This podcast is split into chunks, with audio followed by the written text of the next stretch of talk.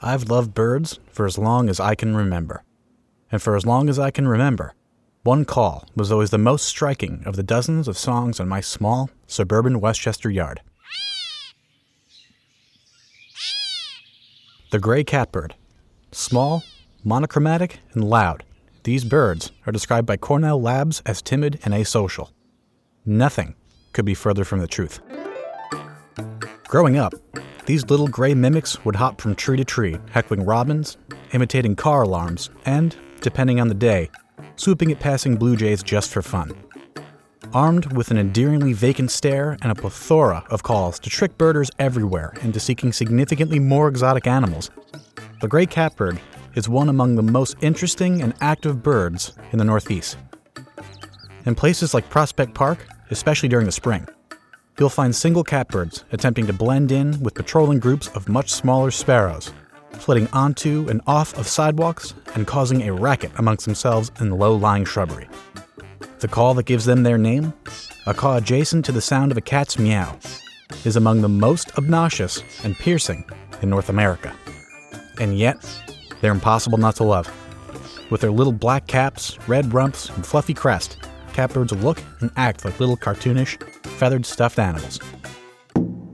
And their numbers are shrinking exponentially. In places like metropolitan New York, where towering skyscrapers reign, glass kills thousands upon thousands of avians every month. And while species like sparrows and pigeons are fast adapting and thriving on the streets and along the edges of high rises, out of towners like catbirds and similarly sized thrushes and robins are piling up outside glossy midtown skyscrapers by the dozen. Rising temperatures are culling more and more birds, funneling them into foreign and harsh environments they often fail to survive in. In a recent Audubon report, extensive surveys found that North America has lost a quarter of its resident bird population since the 1970s. To put that number into perspective, over 700 million birds native to grassland environments among them the gray catbird, have disappeared in the last 50 years.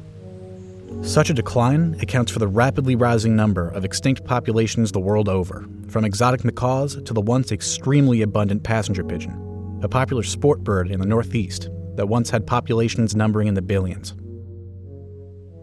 When I go back home to the same small, suburban Westchester yard I grew up spending sunny afternoons in, the soundscape is barren.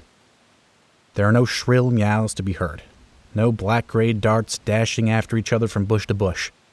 No wide eyed catbirds sizing up berries on a tree or trying to hatch an old, dusty baseball.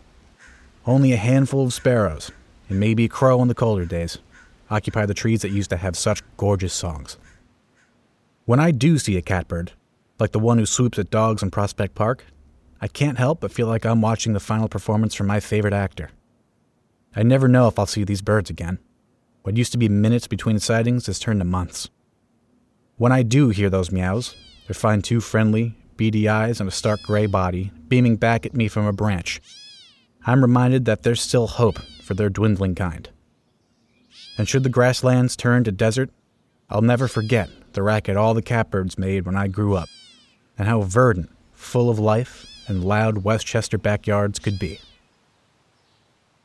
For WNSR, I'm Jay Tobin.